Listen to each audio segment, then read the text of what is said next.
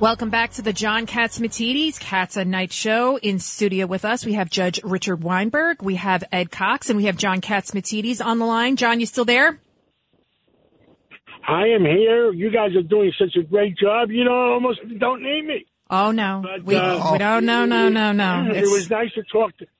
It was all, it was nice to talk to Gordon Chang, and the one question we missed on Gordon Chang was the banks were a lot of banks in in China were closed if they have reopened them. But we, I guess we'll get him next time he's on. But maybe Ed Cox, you can answer that quickly. Are they still closed? The, they, the banks in China? Uh, they, they, it depends where you are. They have lockdowns. And because there's no natural immunity and their vaccine doesn't work, they will continue to have lockdowns, including banks. Wow. So that's another reason why their economy is basically stagnant. In deep trouble, and they're not used to that. They have not had a completely zero economic growth for now 30 years. Well, now we're going to go to another. So there's a lot of a big portion of the Chinese people are starting to uh, get upset at what's going on between the COVID, uh, the COVID, and the uh, banks being closed.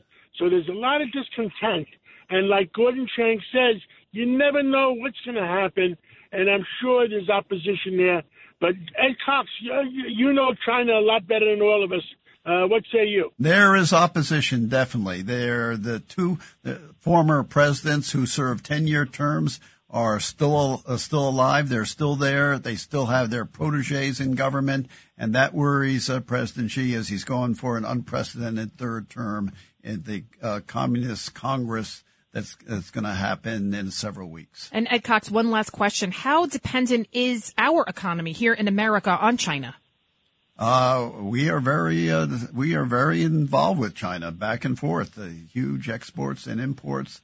Uh, it has to change to a certain extent because for a long time they were and, export- and Go ahead, John. And Ed Cox, what, what they're doing is that the White House and President Biden is trying to make us even more dependent on it because if we're pushing electric cars and most of those batteries are made by China, I mean, here we go all over again. And what, of, uh, and what about our pharmaceutical? You know? And our pharmaceuticals, we depend on them too. You're 100% right. We even had to get our protective equipment from China. I mean, it is, you know, during COVID. So a lot more to talk about China and trying to become the next superpower of the world. Now let's go to another part of the world we're going to be speaking with Lon Augustenberg. He's a former CIA chief of operations for the Counterintelligence Center for 35 years. He's now the founder of Novus Intelligence. We're going to, of course, be talking to him about the major breaking news that we found out last night that Ayman al-Zawahiri, who's a top guy in Al Qaeda, was finally taken out. There were rumors of his death. But I'm reading, Lon Augustenberg, that right now the Biden administration, although they are confirming the kill that happened over the weekend, they still don't have DNA evidence to 100% definitively con- confirm that they actually took him out. Do we know for sure they got the guy this time? Because last time they killed a whole family, the Biden administration, and they told us they took out some, some top guys out of Al Qaeda. Well, I, I think it's been pretty confirmed even by the Taliban at this point. Um, and the evidence is pretty clear. Uh, the I don't think we're going to get DNA because I don't think there's much left of them to find. You know, two Hellfire missiles blowing him up, um, and it took out the entire balcony, and you know he just evaporated.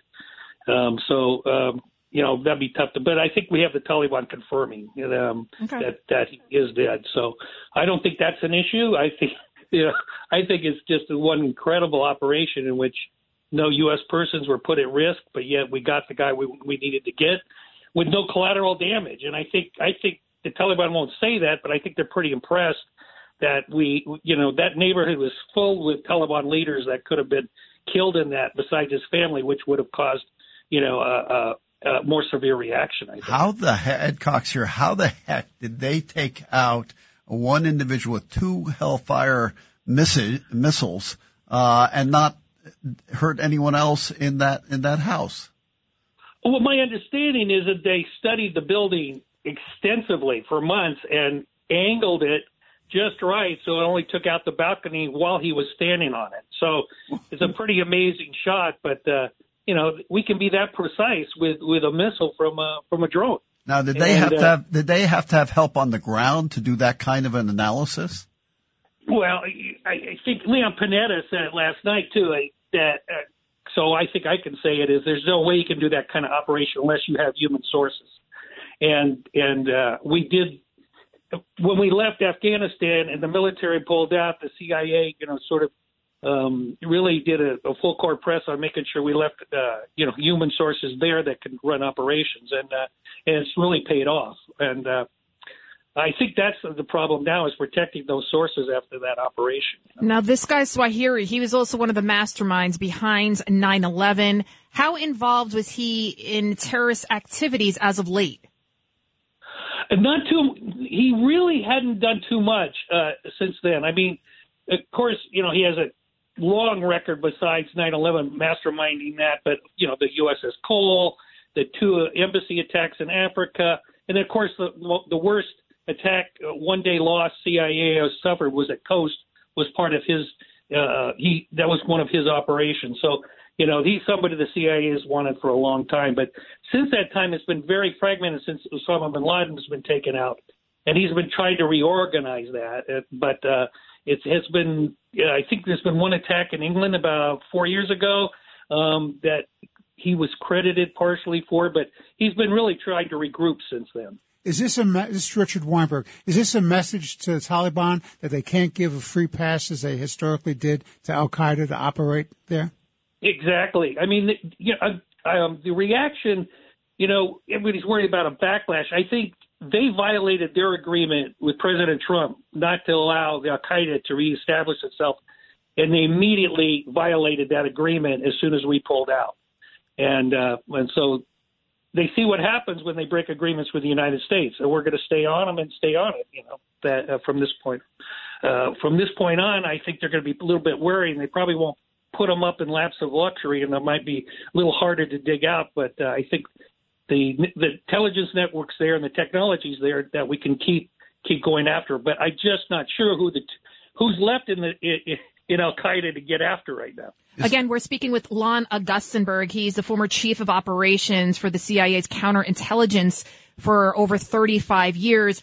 Lon, one of the other concerns we have uh, to the open border policy that we're experiencing here in the United States is not only are sex traffickers and uh, drug dealers getting through the border and convicted criminals, but what about terrorists? Is there a growing fear that we could see some more homegrown terrorists uh, or terrorists, period, coming through our border? Well, Zawahiri just months ago was, was proclaiming to all Muslims that to do their duty, they needed to attack Americans any place they can find them. But in my experience in the agency, I didn't see a lot of use or any use of uh, incidents of the Mexican border.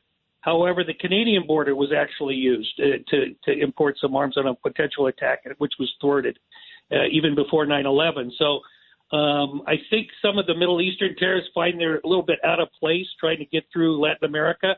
But if the border's wide open, it's always a threat. I'm never going to say we don't have to worry about it. But just historically, uh, we haven't seen yeah, Middle Eastern terrorists using that as much. But you know, on the other hand, you've got major crime syndicates. Uh, you know, the drug dealers and everything are just it's very porous and wide open.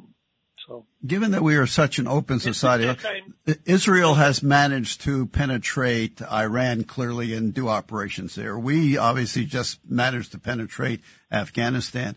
Who's trying to penetrate the United States? and actually is succeeding in doing it here to a certain extent. We're such an open society. Yeah, well, you, you know, the Chinese have been very, very successful in uh, um, in, uh, developing human sources, especially in our scientific community and, and in our defense industry. Um, and so, and I would say the Russians have done very well in, in, in cyber wise to try to get in our infrastructure we haven't seen them being able to to to attack us since since the Ukraine um, invasion of Ukraine. But I think that's still to be expected as this war goes on. Um, the, the, then we have Iran, who's done a lot of cyber attacks as well, as well as North Korea. But I'd say, in terms of the human threat, I, the most likely spies within our government, I say the Chinese are the, the most likely threat right now, and have probably been the most successful Well, yeah, over the last few years. Thank you so much, Lon Augustenberg. Thank you so much for all that you do for America. Thank you. Oh, thank you for putting me on again. It's good to talk to you again, John. Thank you. So when we come back, we'll be talking to former NYPD Thank Police Ron. Commissioner Bill Bratton.